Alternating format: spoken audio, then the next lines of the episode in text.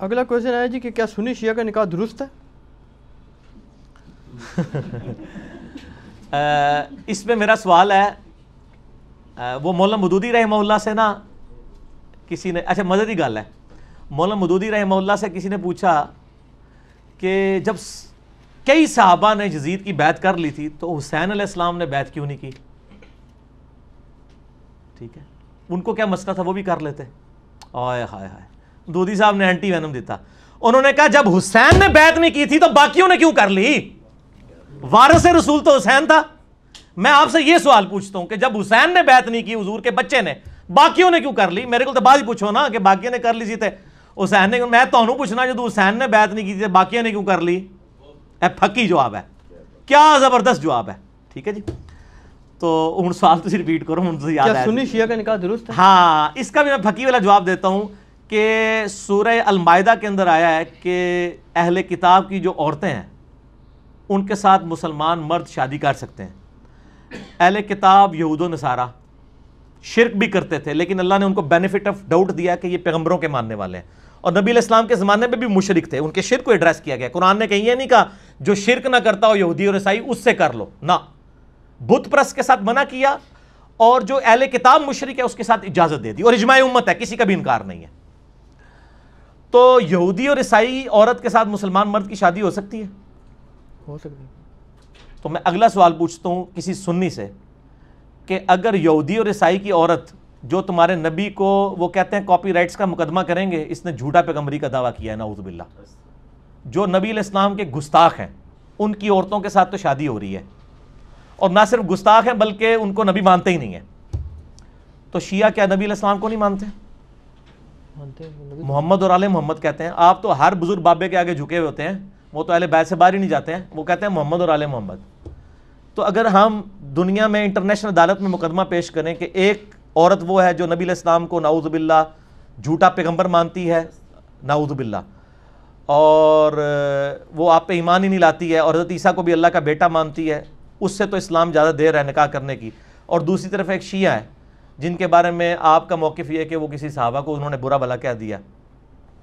اور مجھے مولانا ساک صاحب کی بات یاد آ گئی، وہ فرمایا کرتے تھے کہ جی اسلام سے نکالنے کے لیے اسی چیز کا انکار ضروری ہے جو اسلام میں آنے کے لیے اقرار کیا جاتا ہے۔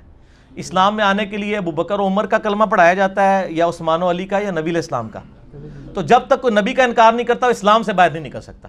کیونکہ جب آپ نے اس کو اسلام میں داخل کیا تھا، تو اس کو آپ نے نبی علیہ السلام کا کلمہ پڑھا کے داخل کیا تھا۔ اب اسلام سے نکلنے کے لیے بھی نا نبی صلی اللہ علیہ وسلم کا اور قرآن کا اور آخرت کا انکار کرنا ہوگا، نعوذ باللہ یا اللہ کا۔ تو یہ ان کے جذباتی رویے ہیں۔ شیعہ ہوں، سنی ہوں، سب کے ساتھ نکاح کیا جا سکتا ہے۔ البتہ کف کا ایشو ہے۔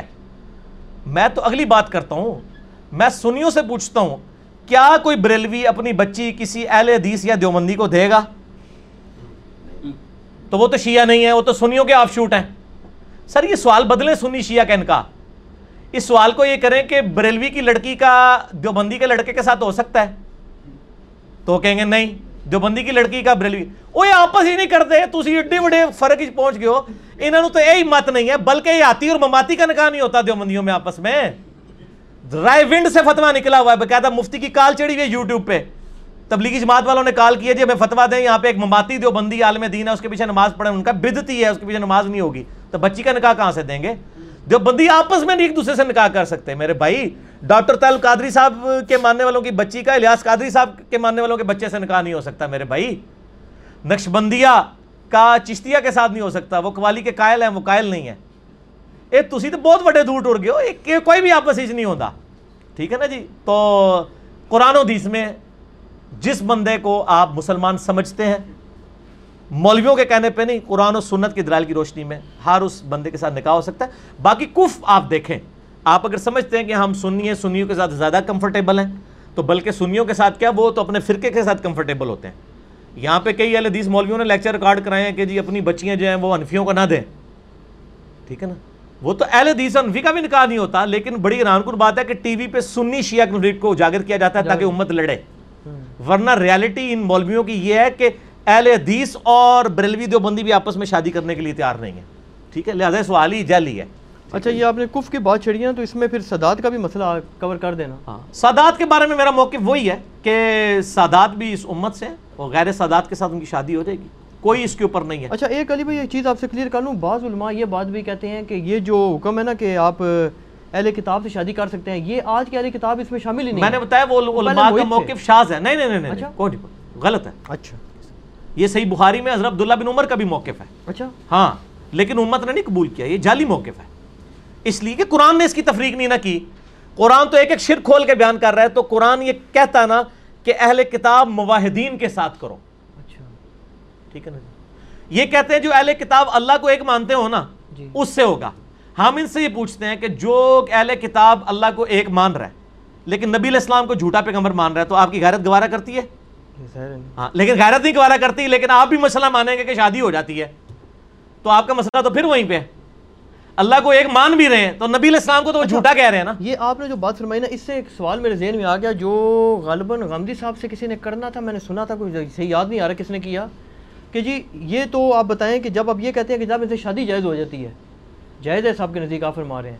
تو وہ کہتے ہیں کہ جی پھر ساتھ یہ بھی حکم ہے کہ ان کو دوست نہ بناؤ تو بیوی کے ساتھ کیا نفرت رکھ کے یہ سوال کسی نے چلے کیا؟ میں آپ کو ایڈریس کر لیتا ہوں اس کے بعد آپ کو کوئی اجازت نہیں اس سے ہٹ کے سوال کرنے کی کیونکہ پھر آپ اور طرف چلے جاتے ہیں جو لوگوں کے سوال ہیں وہ ہمیں گالیاں کھانی پڑتی ہیں۔ تین تین ہفتے سے پرچیاں پینڈنگ ہیں اور آپ نے بیچ میں اپنا جو ہے نا سوال سے ضمن آ گیا نہیں نہیں ضمن نہیں نہ کرنا آپ کو منع کیا تھا نا میرے بھائی لوگوں کی حق تلفی ہو رہی ہے نا۔ یہ کام نہ نہ کریں آپ۔ ٹھیک ہے اپنا مطلب نہ نکالیں نا آپ۔ مسئلہ یہ ہے کہ یہود و نصارہ کے ساتھ دلی دوستی منع ہے۔ اچھا۔ قرآن میں کہیں نہیں آیا کہ یہود و نصارہ کے ساتھ دوستی منع ہے۔ اچھا۔ دلی لگاؤ نہیں ہونا چاہیے دلی لگاؤ ایسا لگاؤ جس میں آپ اسلام سے ریلیٹڈ کوئی راز اس کے سامنے کھول دیں۔ اور یہاں تو لوگ بیویوں سے تنخواہیں چھپائے بیٹھے ہوئے ہیں مسلمان بیویوں سے۔ وہ تو کسی نے نہیں پوچھا کہ تنخواہیں کیوں چھپائی ہوئی ہیں تو یہود و نصارہ میں سے بھی اگر کسی نے کوئی عورت کر لی ہے آپ نے مسلمانوں سے تنخواہیں چھپائی ہوئی ہیں اور کوئی اسلام کا ایسا راز ہے جس کی وجہ سے اسلام کو نقصان ہو سکتا ہے اور وہ کوئی یہود نصارہ کی بیوی اس کی ہے تو اس سے چھپا لے تو اس میں کیا حرج ہے؟ آپ نے تو بیویوں سے تنخواہیں چھپائی ہوئی ہیں۔ صحیح ٹھیک ہے جو آپ چوری چھپے پچھلوں کو خرچے بھیجتے ہیں وہ چھپائے ہوئے ہیں۔ تو ادھر آگے سارے میں پھکیلے جواب دیا گا نا۔ ٹھیک ہے۔ چلو اچھا کور ہو گیا جی۔ اچھا، اسی کور کرنا ہے اچھا۔ اگلا سوال جو غامدی صاحب کا ذکر کیا وہ غامدی صاحب کا سوال ہی آ گیا جی۔ جاوید غامدی صاحب کسی کو کافر نہیں سمجھتے حتیٰ کہ قادیانیوں کو بھی کافر نہیں کہتے۔ حالانکہ وہ خود نبی صلی اللہ علیہ وسلم کو آخری نبی مانتے ہیں۔ اب اس تضاد میں ہمارا کیا عقیدہ ہونا چاہیے؟ بارہ قیدہ میرے بھائی ریکارڈڈ ہے۔ غامدی صاحب کا جو مسئلہ ہے نا وہ بہت یہ بتائیں درست ہے وہ نہیں میں اس پہ کوئی کمنٹس نہیں کروں گا اس لیے کہ وہ بڑا کمپلیکس مسئلہ ہے۔ میں یہاں پہ آپ کو غامدی صاحب پہ پی ایچ ڈی تھیسس کرانے کے لیے نہیں بیٹھا ہوا۔ اچھا۔ میں آپ کو اپنا موقع بتا دیتا ہوں میرا یوٹیوب پہ ایک کلپ ہے قادیانیوں کو دعوت اصلاح۔ اس میں میں نے اپنا موقف بیان کر دیا ہے۔ میرا موقف یہ ہے کہ نبی صلی اللہ علیہ وآلہ وسلم کے بعد کوئی شخص امتی نبی ہونے کا دعویٰ کرے یا وہ دعوی نبوت تو نہ کرے لیکن کشف اور الہام کے ذریعے امت کو بتایا کہ جی میرا کو اللہ نہ ڈائریکٹ رابطہ ہے وہ سب کے سب ایک کیٹیگری میں فال کرتے ہیں۔ میں سب کو ختم نبوت کا ڈاکو سمجھتا ہوں اور یہ سمجھتا ہوں کہ ان کا یہ عقیدہ ان کو اسلام سے باہر نکال دیتا ہے۔ اچھا۔ ٹھیک ہے؟ میرا موقف ریکارڈڈ آپ دیکھ لیں۔ ہزاروں لوگ وہ دیکھ چکے ہیں قادیانیوں کو دعوت اصلاح۔ اور باقی میں ادھر ایڈ کر لوں کہ جتنی بھی پاکستان میں تحریکیں چل رہی ہیں نا ختم نبوت کی میں ان تحریکوں کو ختم نبوت تحریکیں سمجھتا ہی نہیں ہوں۔ کیونکہ اگر یہ ختم نبوت تحریکیں ہوتی تو جن جن لوگوں نے ختم نبوت پہ ڈاکہ مارا ہے، ان ان لوگوں کے خلاف ہوتی یہ صرف اینٹی قادیانی تحریکیں ہیں۔ لہٰذا یہ اپنے نام چینج کریں۔ اس کا نام رکھیں اینٹی قادیانیت تحریک۔ کیونکہ اگر ختم نبوت تحریک کی بات ہوگی تو جن جن لوگوں نے ختم نبوت پہ ڈاکہ مارا ہے، اور وہ ان کا تعلق چاہے آپ کے کسی سلسلے کے ساتھ ہے، ان سب کو اسی لاٹھی سے آنکنا ہوگا۔ آپ یہ کہہ سکتے ہیں کہ یہ کتا روسٹ ہے، یہ بلی روسٹ ہے۔ لیکن ہے دونوں ہی آرام ہوں گے۔ ریشو پروپورشن کا فرق کر سکتے ہیں کہ قادیانی جو ہے وہ کتا روسٹ ہیں اور دوسرے بلی روسٹ ہیں لیکن ہے دونوں ہی آرام ہے ٹھیک۔ سیدہ فاطمہ تزارہ سلام اللہ علیہ کا جنازہ کس نے پڑھایا تھا؟ ریفرنس کے ساتھ بتائیں۔ ریفرنس تو بخاری میں اتنا ہی ملتا ہے جب مولا علی ناراض ہو گئے سیدنا ابوبکر سے چھ مہینے تک۔ اس دوران آتا ہے کہ حضرت فاطمہ فوت ہوئیں اور انہوں نے حضرت ابوبکر کو نہیں بتایا اور سیدہ فاطمہ کو جنازہ پڑھ کے راتوں رات دفنا دیا۔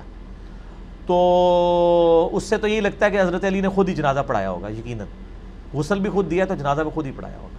بعد میں ظاہر رضامندی ہو گئی تھی۔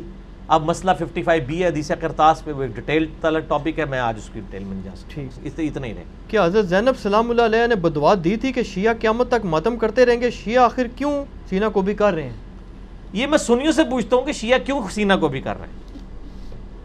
میرے آفس میں وہ پانچ چھ سنی کٹھے ہو کے آگے تو میں نہیں جانتا تھا کہ یہ میرے لیکچرز دیکھتے ہیں۔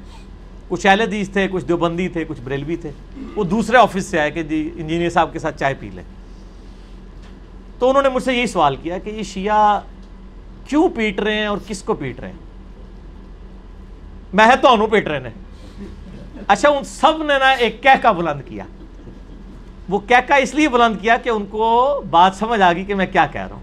وہ کہنے لگے، انجینئر صاحب، ہم آپ کی ویڈیوز دیکھتے ہیں، ہمیں پتہ ہے۔ میرے بھائی، جب آپ صلی اللہ علیہ وآلہ وسلم کی وفات کے بعد حضرت حسن کو زہر دے دیا گیا،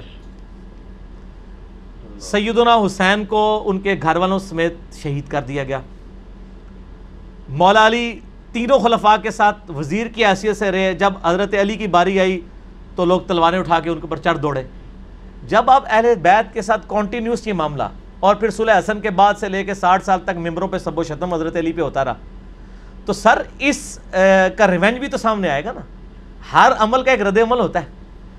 تو یہ کہنا جی وہ یزید پیٹا تھا، اس نے کالے کپڑے پہن لیے تھے، یہ تو انہوں نے آل امیہ کی بدماشیوں کو چھپانے کے لیے یہ چیزیں گھڑی ہیں۔ شیعہ جو پیٹ رہے ہیں، ہمارے نزدیک تو ماتم کرنا حرام ہے۔ میرا تو کلپ ہے ماتم کے اوپر۔ میں نے تقریباً ایک ملین کے قریب لوگ دیکھ چکے ہیں، ماتم کے حق میں تین دلائل اور ان کا جواب۔ لیکن اس کی ریالٹی کو بھی دیکھیں۔ جس طرح آج آپ دیکھ رہے ہیں سیاسی لیڈروں کے گھروں کے باہر بھی تو لوگ ماتم کر رہے ہیں۔ ان کو سیدہ زینب نے بدوا دی ہوئی ہے۔ وہ پیٹ رہے ہیں کہ ہم پوری زندگی آپ کی پارٹی کے ساتھ اٹیچ رہے ہیں۔ اب لوٹے آگے آپ نے ٹکٹ لوٹوں کو دے دیا ہے۔ تو وہ ہم کہیں گے نا ان لیڈروں کو ہی پیٹ رہے ہیں۔ ٹھیک ہے نا؟ تو یہ شیعہ بھی جناب تو پیٹ رہے ہیں کہ تسی جناب اہل بیت نے جو کچھ کیتا ہے۔ ٹھیک ہوگا جی؟ بس اس کو اسی پہ رہنے دے باقی میرا واقعہ کربلا والا ریسرچ پیپر آپ پڑھ